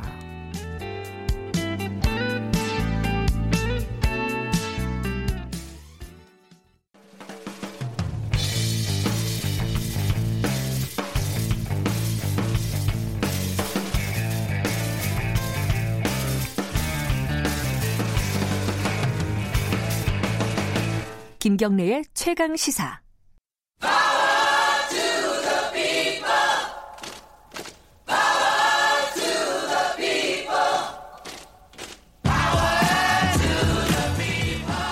을의 입장에서 을의 목소리를 통해 함께 사는 세상을 생각하는 시간입니다. 지금은 을밀대 어, 민생경제연구소 안지걸 소장님 나와 계십니다. 안녕하세요. 네, 안녕하십니까. 어, 오늘은 어, 김영균법 이게 어제 시행이 됐다고요? 예, 2018년도에 통과됐습니다. 연말에. 예. 근데 이제 어, 19년 아닌가? 아니요, 2018년 12월 17일 날 통과됐는데요. 그랬었나요? 어. 예, 왜 그러냐면 어, 이 법은 그냥 바로 시행하기가 아, 18년. 어렵습니다. 왜냐하면 음. 산업재해를 예방하는 음. 조치를 강화하는 거잖아요. 네. 그럼 당연히 그 기업들이나 사업장에서 준비를 해야 되기 때문에 네. 좀 시간이 이제 걸렸는데 어, 고 김영균님의 희생으로 이 법이 국민들의 관심을 받고 법을 개정해야 된다라는 여론이 치솟고 네. 그러면서 통과돼서 어, 산업 법 이름은 정확히는 산업안전보건법인데 네. 고 김영균법으로 저희가 부르고 있고요. 어 그렇게 해서 어제부터 시행이 됐습니다. 이게 어 물론 이제 개정이 됐으니까 그리고 또 그 김영규님의 사실 희생을 기반으로 해서 바탕으로 해서 만들어진 법이잖아요. 예, 그래서 뭔가 그렇습니다. 좋아진 부분들도 있고 아쉬운 부분들, 어, 부족한 부분들도 있을 겁니다. 좀 하나씩 짚어볼게요. 일단은 어떤 것들이 좀 달라졌는지 크게 좀 말씀을 좀 해주시죠. 예, 일단은 그 산업안전보건법 58조를 개정해 가지고요. 예. 도금 작업, 그다음에 수은이나 납, 카드뮴 같은 유해 화학 물질을 쓰는 재련, 주입, 가공, 가열 작업 등 이런 업무에 대해서는 도급 있잖아요. 네. 그러니까 하청을 주는 걸 금지했습니다. 직접 직접 해라 예, 이거는. 음. 왜냐하면 이게 그 구이역 김군 사고도 보시면요. 그다음에 우리 김영균 님이 숨진 태안 화력발전 사고도 보면 네. 하청업체잖아요. 예. 그럼 본사가 온청이 신경을 안 씁니다. 우리 직원이 아니거든요. 음. 그곳에 있는 일면 직원 노조에서도 아무래도 우리 직원이 아니까 신경을 덜 쓰게 되죠. 예, 예. 그래서 두 명이 혼자서 해야 될, 두 명이 해야 될 일을 혼자 하게 되고 음. 엄청나게 빠른 속도로 지하철에 오고 가고 컨베이어를 다 도는데 혹시라도 숙련이 덜 된 청년 노동자들이 네. 사고 날 가능성이 높다는 거 알면서도 그냥 혼자서 하게 방치해버린 거거든요. 네. 그러니까 요런 근데 정규직이 직접 하면 아무래도 이런 게 줄어들게 되는 거죠. 이게 굉장히 중요한 진전이고요. 음. 그, 그리고 또 예. 아까 말씀하신 뭐 도금, 뭐 수은, 납 이런 카드뮴 이거는 위험하기 때문이잖아요. 굉장히 그렇습니다. 위험한 화학 물질에 예. 노출이 되는 거, 작업이기 때문에 어쨌든 그 부분은 이제 일단 어, 한 걸음 나아간 예, 거고요. 그리고 이제 하나는 도급이 도급이 원칙적으로 금지되는 게 하나 있고요. 그다음에 네. 근데 이 부분은 도급 금지 업무가 너무 작다. 음. 그래서 지적이 굉장히 많습니다. 그러니까 네. 김영균 님이 숨진 그 사고와 발전소. 엄청나게 빠른 발전소에서 전기 설비 관련된 컨베이어 벨트잖아요. 네. 그다음에 구의역에서 김군이 숨진 그 사고는 스크린도어 예, 스크린도어 정비 사고잖아요. 그러면 사실 지금 산재 사망 사고 요즘에 기사 보시면 케이블 방송이나 인터넷 설치 수리 기사님들 뭐 승강기 예, 많아요. 승강기, 네. 그다음에 에어컨 네. 이런 부분들이 다 도급 금지에서 빠지는 겁니다. 최근에도 어 CJ 헬로비전, LG 헬로비전으로 인수가 됐는데요. 바뀌었는데 예. 거기서 사망 사고가 계속 잇따르고 있거든요. 근데 이런 거 그다음에 택배 상하차 하다가 사망 사고도 있었었잖아요. 예. 이런 것들이 다 도급 금지가 안 되는 겁니다. 그다음에 독성물질 취급 업무는 사내 도급할 경우 반드시 미리 승인을 받아야 된다는 이제 조항은 있는데 어쨌든 첫 일 도급 금지가 너무 제한적이다. 음. 그 다음에 독성물 취급 업무는 사내 도급 미리 승인을 받았는데 미리 승인을 받는 것도 너무 제한적이라는 지적이 벌써부터 노동계 국가인권위원회에서까지 지적이 나와 있는 그러니까 그게 상태입니다. 한마디로 말해서 그 김용균법에 김용균이 없다는 말이잖아요. 예. 근데 그거는 왜 그렇게 된 거예요? 애초에. 자, 이 법이 어 12월 제가 이제 이 법 통과 내용을 갖고 왔습니다. 이렇게 예. 되게 말씀드리냐면 거의 어 20년 만에 20년 넘게 대폭 고친 것이거든요. 그렇죠. 그래서 정말 음. 많은 국회의원님들이 법 개정안을 냈어요. 그러니까 예. 우리가 이제 국회를 보통 일 너무 안 한다 그러는데 실제로 이렇게 법안을 내고 일을 하는 의원님들도 계시는 거죠. 음. 근데 그것을 이제 다 모아서 대안으로 통과됐는데 그 과정에서 이제 원래대로라면 네. 위험 또는 생명 안전 업무는 다 도급을 금지해서 직접 해서 이런 사고를 막아야 되는 그래서 위험의 애주와 죽음의 애주를 막자는 법 취지였잖아요. 애초에는 범위가 넓었다? 예, 넓었습니다. 예. 근데 이제 입법을 하다 보면 꼭 대기업들의 로비가 들어가고 음. 일부 관료들의 편향이 발생을 합니다. 네. 그러니까 아이 뭐 기업들이 너무 부담되지 않겠어요라든지 그렇게 하면 사업 못 해요 이런 식으로 엄살을 피웁니다. 실제로 이제 국회에서도 보시면 그런 이야기 한 적이 있는 의원들이 있습니다. 뭐 김영균법 통과되면 기업할 사람 없다는 식으로. 음흠. 근데 그렇지 않거든요. 자기 회사를 위해서 돈을 버는 자기 그 사람들의 피땀을 이용해서 돈을 버는 회사가 당연히 안전 조치 해줘야 되는 것이잖아요. 당연한 거죠. 그렇게 돈을 음. 벌여야 되는 것이 정상인 것이고 예. 큰 기업에서 큰 책임이 따르는 거고 영화에도 나오는 대사인데 스파이더맨에 그런 대사 나오잖아요. 큰 아하, 힘에는, 네네. 큰 힘에는 큰 책임이 따른다. 삼촌인가? 그, 그 그분이 예, 얘기하는 그분이 거죠. 이야기를 예. 해주신 거잖아요. 예. 근데 그 과정에서 법이 후퇴해가지고 자 도급 금지가 줄어들고 예. 그다음에 도급 승인 업무도 줄어들고 예. 온청의 책임 범위도 조금 더 줄어들고 그다음에 처벌 기준도 약간 악화, 악화가 됐는데 특히 이제 노동계에서 아쉬워하는 게 그동안 산업안전보건법을 어겨가지고 네. 많은 산재 사망 사고가 지금 정부 통계로는 장, 계속 일부 줄어드는 걸로 조금 나옵니다. 줄었더라고요, 작년에. 예, 예. 예. 그래서 그건 의미 있는 진전이나 예. 실제 숨어 있는 통계라든지 이런 거 아직도 1년에 2천 명 안팎의 산재 사망 사고 나는 거로 지적을 하고 있습니다. 근데 예. 어, 그런 상에서 산업안전보건법 위반으로 처벌받은 실형 선고받은 비율은 1%도 안 됩니다. 음. 그러니까 하한선, 그러니까 처벌의 하한선을 둬야 된다는데 그것도 빠졌거든요. 그러면서 음. 어, 굉장히 김용법에 김용균이 없다. 컨베이어 벨트 업무, 승강기 업무, 그다음에 구역 김군 같은 업무가 여전히 도급이 가능한 거죠. 음. 다만 이제 이 법이 통과됨으로써 그러서는 안 된다는 취지는 확인이 된 거잖아요. 네. 예를 들면 서울 서울 지하철 공사에서 구역 김군이 숨진 다음에 그걸 정규직으로 했습니다. 법이 강제하진 않았지만 네. 그러니까 이 법을 통해서 전 사회자로 다시 한번 산업 현장의 안전, 국민 안전이 강화되는 계기가 됐고 일부 진전이 있다. 음. 어, 아쉬운 부분이 많지만 그분은 이제 향후 개정 작업을 하고 한편으로는 서울 지하철 공사처럼 정기적으로 전환 그다음부터 지금 스크린도 사고 안 나고 있죠. 네. 저는 청취자 여러분들께 바로 이게 정치의 힘이고 시민운동의 힘이고 우리 국민들의 힘이라고 생각해요. 지금 스크린도 고치는 거 옛날에 사망, 사망 계속 났었잖아요. 지금 거의 지금 몇 년 동안 안 들리고 있잖아요. 네. 정규직으로 하고 안전조치 강화되니까 사, 사망사고나 산재가 안 나고 있는 겁니다. 이렇게 가야 되는 것이거든요. 그러니까 법을 떠나서 기업들이 법 취지대로 봐서 위험하다 싶으면 정규직을 뽑는 것으로 또는 이미 하고 있는 비정규직을 정규직으로 전환하는 방식으로 해야 된다라는 호소를 드리고 싶습니다.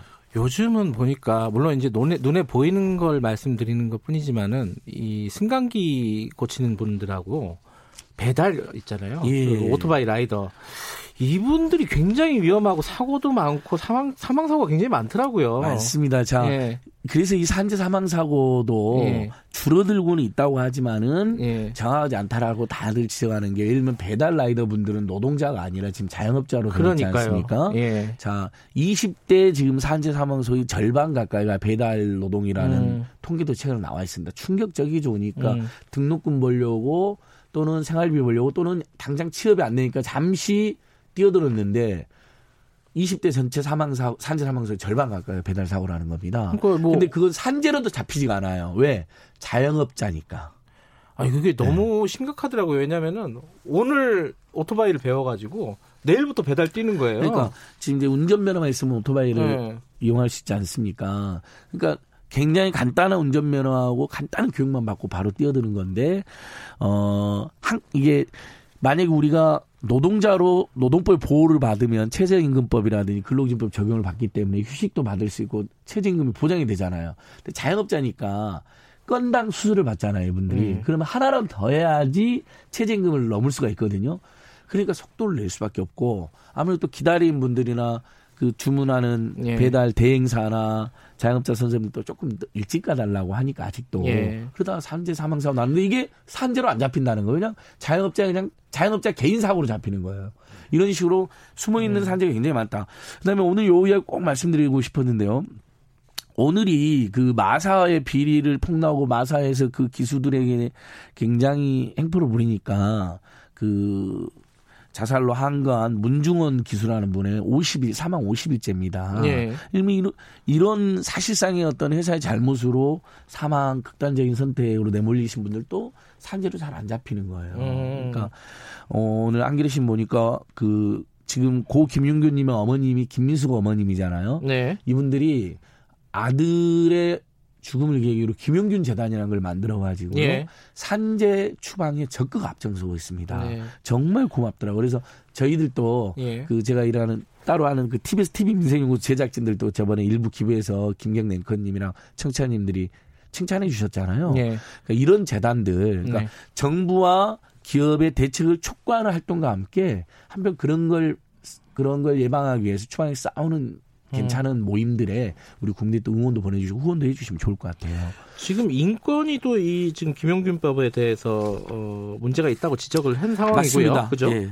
근데 지금 경영계는 어쨌든 어제 시행이 됐는데 반응들이 어떻습니까? 자, 일단 인권위는 작년 11월에 노동자 안전을 위협하는 네. 작업은 화학적, 지금 법은 화학적, 아까 말한 것처럼 순이나 뭐 카디움 업무 이런 걸 금지한다 그랬죠, 도급을. 예. 근데 아, 지금 말씀하신 것처럼 배달 라이더라든지 네. 우리가 보기에도 에어컨, 케이블 방송, 인터넷 설치기 사람들 막 아파트 옥상에 아. 대롱대롱 매달려 예. 있는 거 보시지 않습니까? 전봇대 올라가는 분들. 아슬아슬합니다. 다 이거 하청을 주고 있거든요. 통신회사 예. 근데 예를 들면 적자 이거나 힘든데 하청을 주면 차라리 우리가 이해가 되는데 그럼요. 돈을 많이 벌어요. 통신 재벌들이든 케이블 방송이든. 또 배, 배달의 민족 예. 이게 뭐 가치가 뭐 그러니까요. 몇조 원이니 뭐 이런 얘기 5조 계속 원 나오잖아요. 팔리지 않았습니까? 예. 그러면서 아무런 산재방 조치도 안 하고 있는 거거든요. 왜냐하면 음. 우리 직원은 아니라 이거- 우리 직원은 음. 아니라 이거예요. 음. 이게 말이 안 되잖아요. 근데 그래서 변화된 산업에 맞게 작업 공량, 작업 환경에 따라서 사망 사고나 산재가 많이 나는 것을 도급 주지 말아라. 네. 원칙을 강화하는 이제 인권 인- 했습니다. 인권위가 공고를 한 공고를 거죠. 했고, 노동부에. 이래서 네. 노동부는 1월 20일까지 답을 해야 됩니다. 음. 우리 국민들 모두가 한번 노동부의 조치를 근데, 지켜봐 주시고요. 이런 부족한 부분은 21대 국회에서 좀 개정할 수 있는 예. 기회가 됐으면 좋겠어요. 21대 국회도 그래서 우리가 이제 선거에 참여해야 되는 네. 이유가 거기도 있고 그다음에 이제 많은 분들이 20대 국회가 이렇게 끝나간 걸로 아는데 어쨌든 2월 달에도 임시 국회가 열릴 수 있고요. 있죠, 있기야. 그다음에 음. 아직도 통과되지 않고 있는 예를 들면 가습기 살균제 참사 특별법도 통과 안 되고 있고 섬 주택 임대차 보호법, 서민 주거 안정 이런 것도 통과 안 되는데 5월 달까지 국회가 가능하거든요. 올해 5월까지 음. 총선 후에도 어 마지막에 조금 더 개정했으면 좋겠는데 지금 기업들은 또 벌써부터 처벌장이 일부 강화됐다고 네. 엄살을 피우고 지금 오늘 신문들 제가 쭉 살펴보니까요. 예. 김용법 시행되자마자 기업들이 하청 대신 계약직 꼼수로 쓴다는 거냐 도급 금지니까 음. 하청을 못 하잖아요. 그러니까 계약직으로 쓰는데 심지어는 도금 중에 도금 이제 위험한 도금 업무 중에 도금에 직접된 업무가 있고 그걸 운반하는 업무가 있을 거 아니에요. 그걸 2인 1조가 옛날에 했, 했어요. 네. 근데 지금은 도금 직접 업무는 계약직으로 뽑고 일단 도급이 금지되어 네. 있으니까 그다음에 그 후로 이제 그걸 운반하고 뒤처리하는 업무는 하청을 그대로 줘가지고 음. 오히려 두 명이 하던 업무를 각각 한 명씩 찢어가지고 꼼수를 쓰고 있다. 법 취지는 그런 안전을 위협하는 업무는 예를 들면 2인 1조로 해가지고 사망사고나 산재도 나지 않게 잘 깔끔하게 마무리해라는 거잖아요. 예. 그러니까 이런 꼼수를 쓰고 있는데 알겠습니다. 저는 법 개정이 한 번 더 이루어져야 된다. 예. 근데 다만 이런 의견을 드리고 싶어요. 짧게.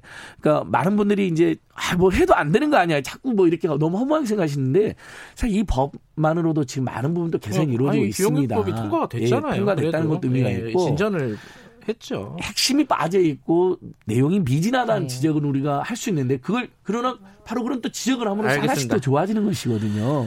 세월호 이후에 안전에 대한 인식이 굉장히 높아지긴 했는데 요새 많이 잊어먹은 것 같아요. 예, 예, 그러니까- 다시 한번 좀 생각을 가다듬을 수 있는 기회가 됐으면 좋겠습니다. 오늘 여기까지 듣겠습니다. 예. 고맙습니다. 고맙습니다. 민생경제연구소 안진걸 소장이었습니다.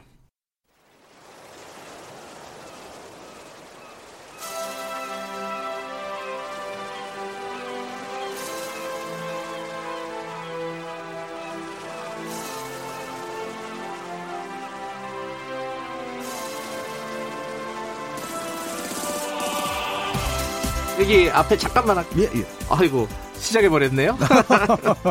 자 신년 기획입니다. 축구 감독으로부터 배우는 리더십 세 번째 시간입니다. 한준희 축구 해설위원 나와계십니다. 안녕하세요. 네, 안녕하세요. 오늘 말할 감독은 퍼거슨 감독입니다. 네, 알렉스 퍼거슨 감독을 제가 여기서 하게 되면 네. 사실은 제가 강연할 때 써먹을 레퍼토리를 상당히 공개하게 돼서 아 네, 이걸로 강연 껄- 많이 하셨나요? 그렇죠. 많이 아. 하죠. 어, 조금 껄끄러운 면도 없잖아 있습니다만 어쨌든 중요한 감독이기 때문에 음. 또 김경래 최강 시사에서는 반드시 다뤄야 될 인물입니다. 예. 우리한테는 아 이 얘기 잠깐만 여쭤보죠. 오늘 북한하고 베트남은 베트남이 이겼다. 아 북- 북한이 이겼다고요?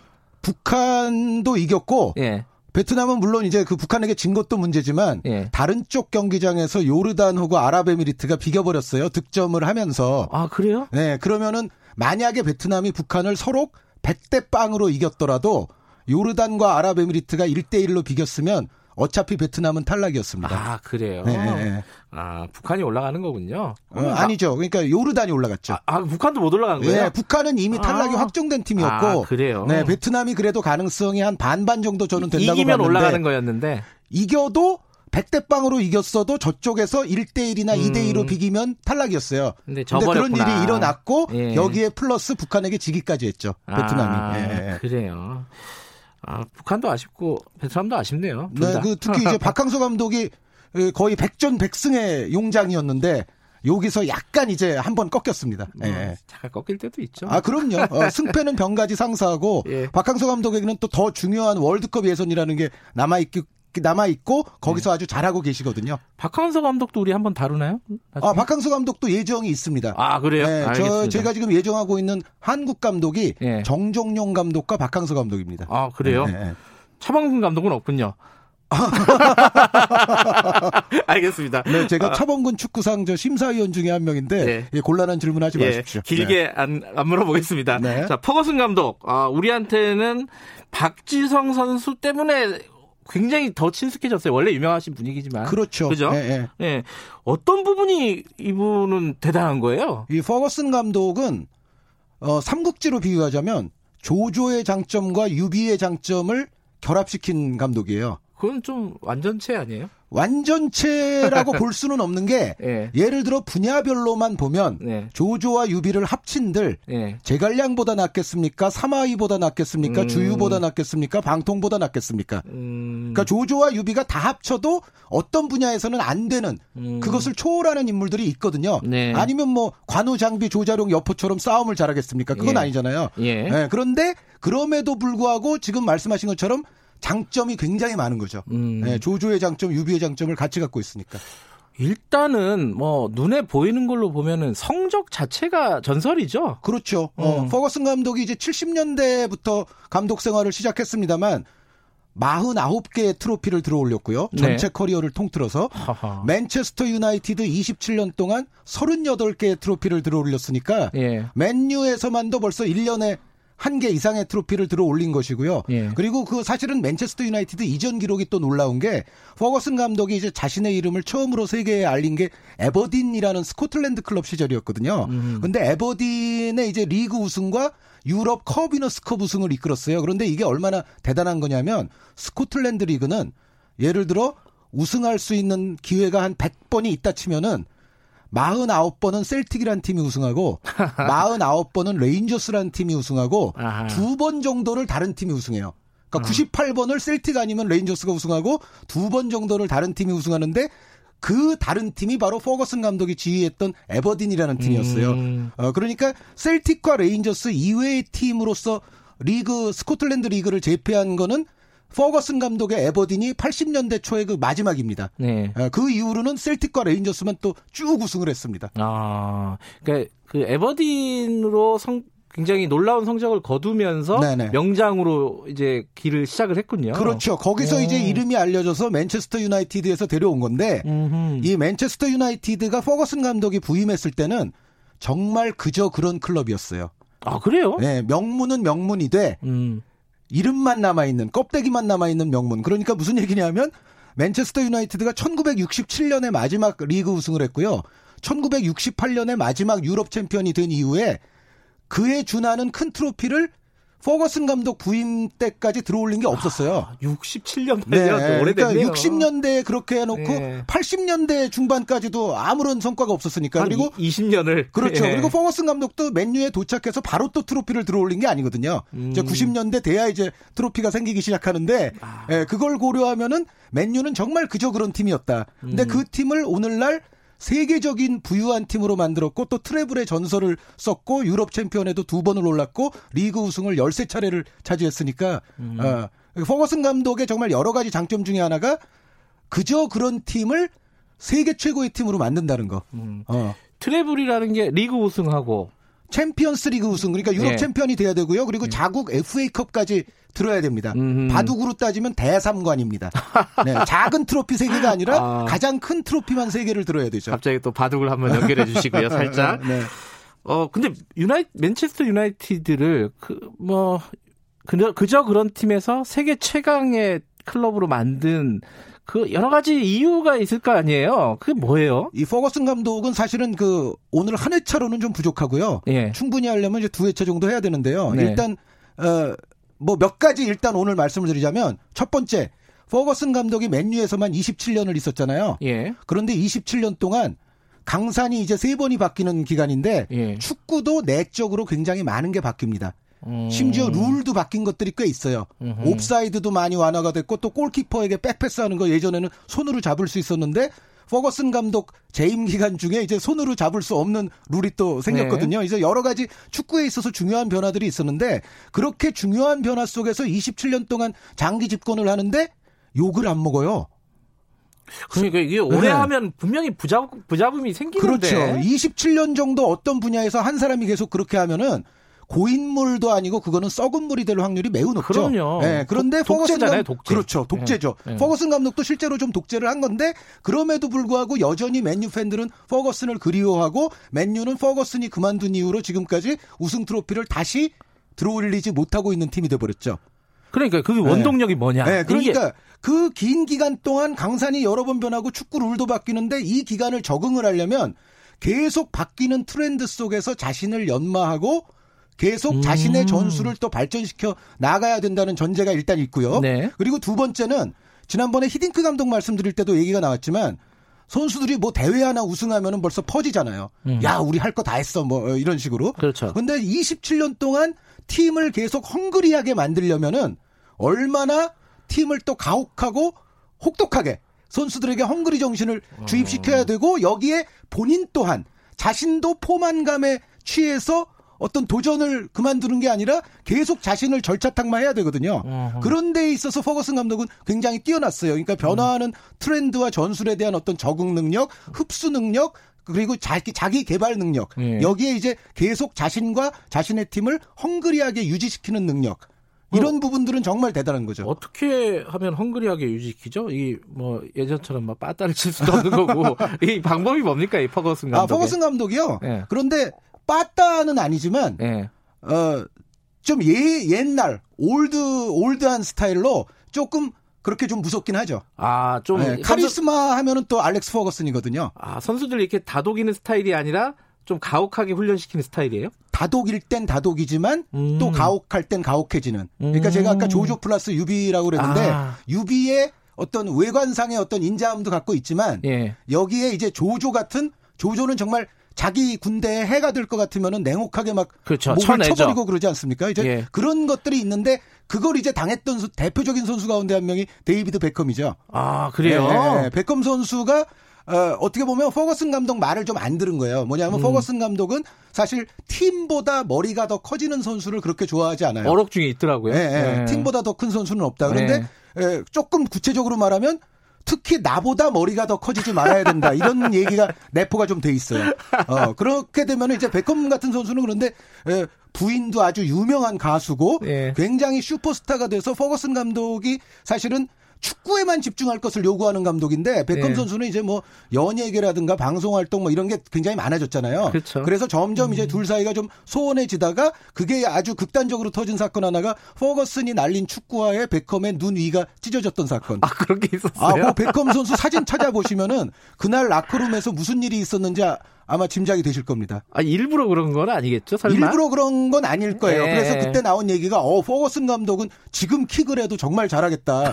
저렇게 축구화를 날렸는데 저렇게 정확하게 맞출 수가 있냐 뭐 이제 그런 얘기도 음. 있었는데 베컴 선수뿐만 아니라 뭐 로이 킨이라든가 반니스텔로이라든가 그 이전에 마크 휴즈, 폴 인스, 안드레이 칸첼스키스 이런 선수들이 모두 퍼거슨의 그 이른바 숙청이 됐었어요 나중에는. 음. 네, 근데 그런 선수들의 공통점이 뭐냐?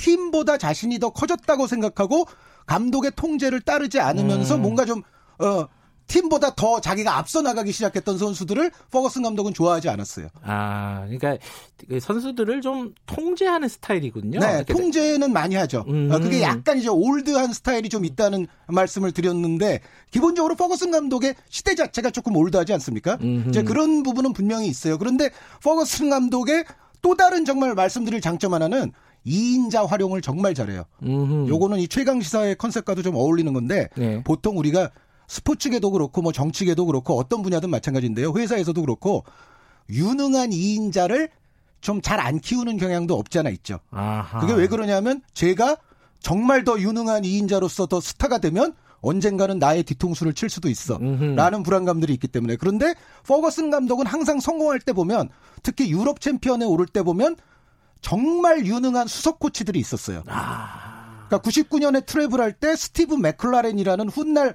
잉글랜드 대표팀 감독에 오르는 수석 코치가 있었고 되게 중요한 건데요. 네, 그 음. 이후에 이제 호날두 선수 있을 때 유럽 챔피언 오를 때는 카를로스 케이로스 네. 이란 대표팀 감독을 오래 하면서 우리에게 상처도 좀 많이 안겼던 감독인데 카를로스 케이로스 감독이 수석 코치였어요. 음. 그런데 그 케이로스 감독은 사실은 레알 마드리드 감독도 역임했던 바가 있는 사람이었거든요. 그래서 네. 정말 감독급 수석 코치의 능력을 충분히 발현시키는 게 또 퍼거슨 감독의 장점인데 제 생각에는 퍼거슨 감독은 한 번쯤 더 해야 될 야, 가능성이 안 그래도 것 같습니다. 안 그래도 네. 지금 부족하다. 이건 부족하다. 이래서 어, 우리 PD님이 어, 한 번 더 하자 퍼거슨은.